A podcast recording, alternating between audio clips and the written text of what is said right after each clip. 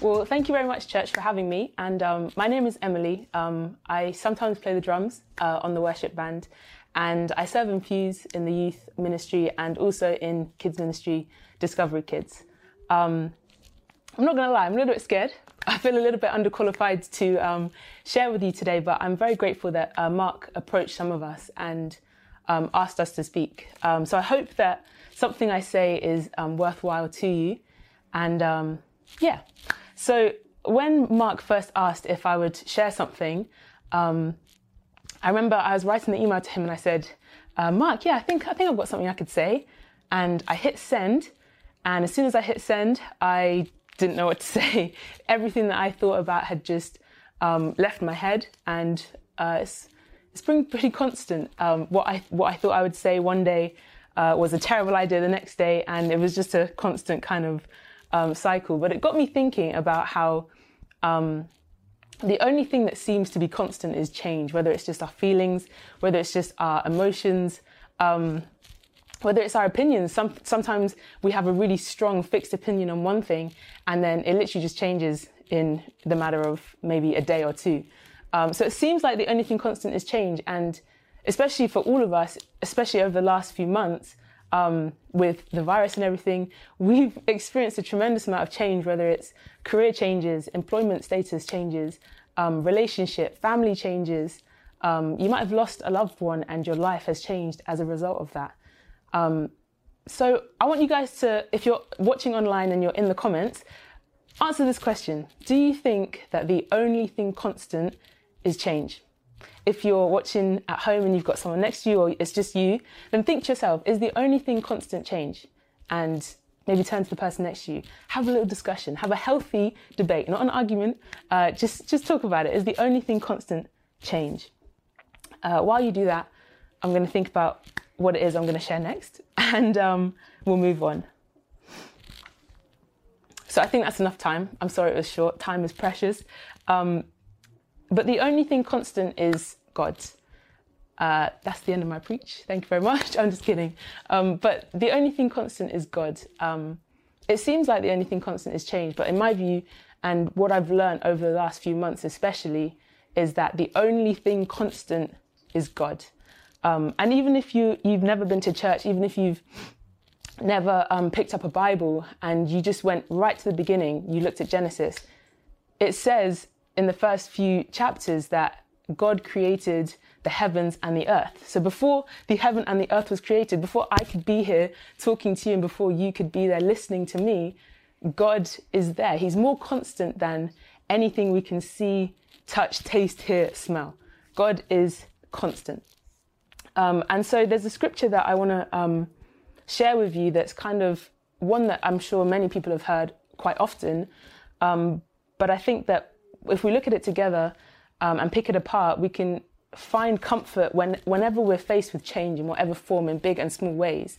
Um, we can find comfort uh, when we learn that, um, okay, change is constant, but God is more constant than the changes that we experience. So the scripture is 1 John chapter 2, um, verses 15 to 17, and the first part of it, verse 15, says, Do not love the world or anything in the world. If anyone loves the world, love for the Father is not in them. And um, I've seen pastors do this many times. They've had, they'd have like a glass of water and they'd fill um, the glass full, and that would maybe represent the spirit. And then they'd put something in the glass, maybe like a rock or something, um, to show how, let's say, the things of the world, so the rock, the rock comes from the earth, the rock comes from the world, and it represents maybe um, material things. Um, if we were to put that rock inside the glass of water, then the rock would displace all the water and love for the Father, the pure water would be would not be in the glass anymore. And it's really true. Um, do not love the, the world or anything in the world. If anyone loves the world, love for the Father is not in them. So when um, the virus happened, when whatever change you experienced happened, what was it that you were maybe struggling with? What was it that was maybe um, causing you to resist that change? Was it a love for the things of the world, or was your love and your hope in the Father? The second um, part of the, the scripture that I want to talk about is verse 16. For everything in the world, the lust of the flesh, the lust of the eyes, and the pride of life comes not from the Father, but from the world. Um,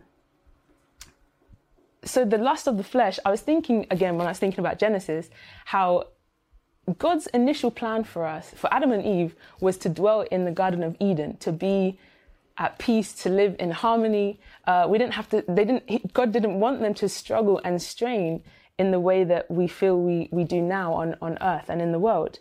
Um, and it was only the lust of the flesh and the lust of the eyes and the pride of life that came after as a result of them eating from the tree of knowledge and good and of good and evil that it says God clothed them with skin before they had no recollection that they were even naked.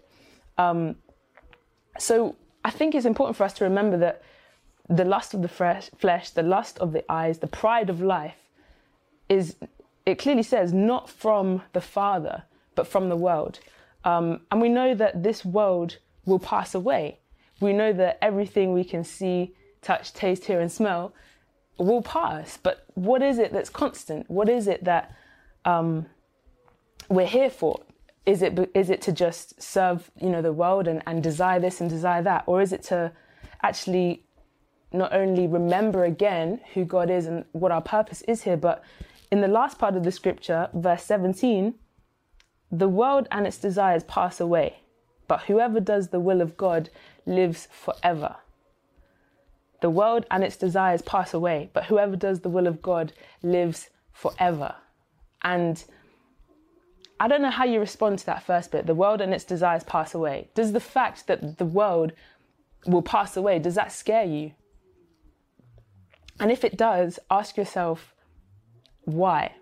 The whoever does the will of God lives forever. So the fact that the world will pass away doesn't mean we should adopt this YOLO kind of attitude. You only live once, so I can do what I want, say what I want, uh, get this, that, and the other. That's not why we're here. We, we are only here once, but our life is forever. Our life is eternal. We are meant to be eternally united with our Father in heaven. And our only purpose for being here is to, to do that will. Um, so, just something for you to think about today. Um, I hope that what I've shared has kind of not scared you. I hope I haven't brought doom and gloom and said, hey guys, the world's going to end. So, have a great day. it's more to encourage you and say, um, do you know what? I love what it says in James chapter 4, verse 14. You don't even know what will happen tomorrow. What is your life? You are a mist that appears for a little while and then vanishes. And again, I'm not trying to, you know, scare anyone. I'm trying to help you see that actually that's so freeing. Actually, these things that happen, all of the changes that we experience, they should just be a reminder. They should just be showing us that which is so constant, that which is so present, and that which is so faithful. That is God. Um, so thank you so much.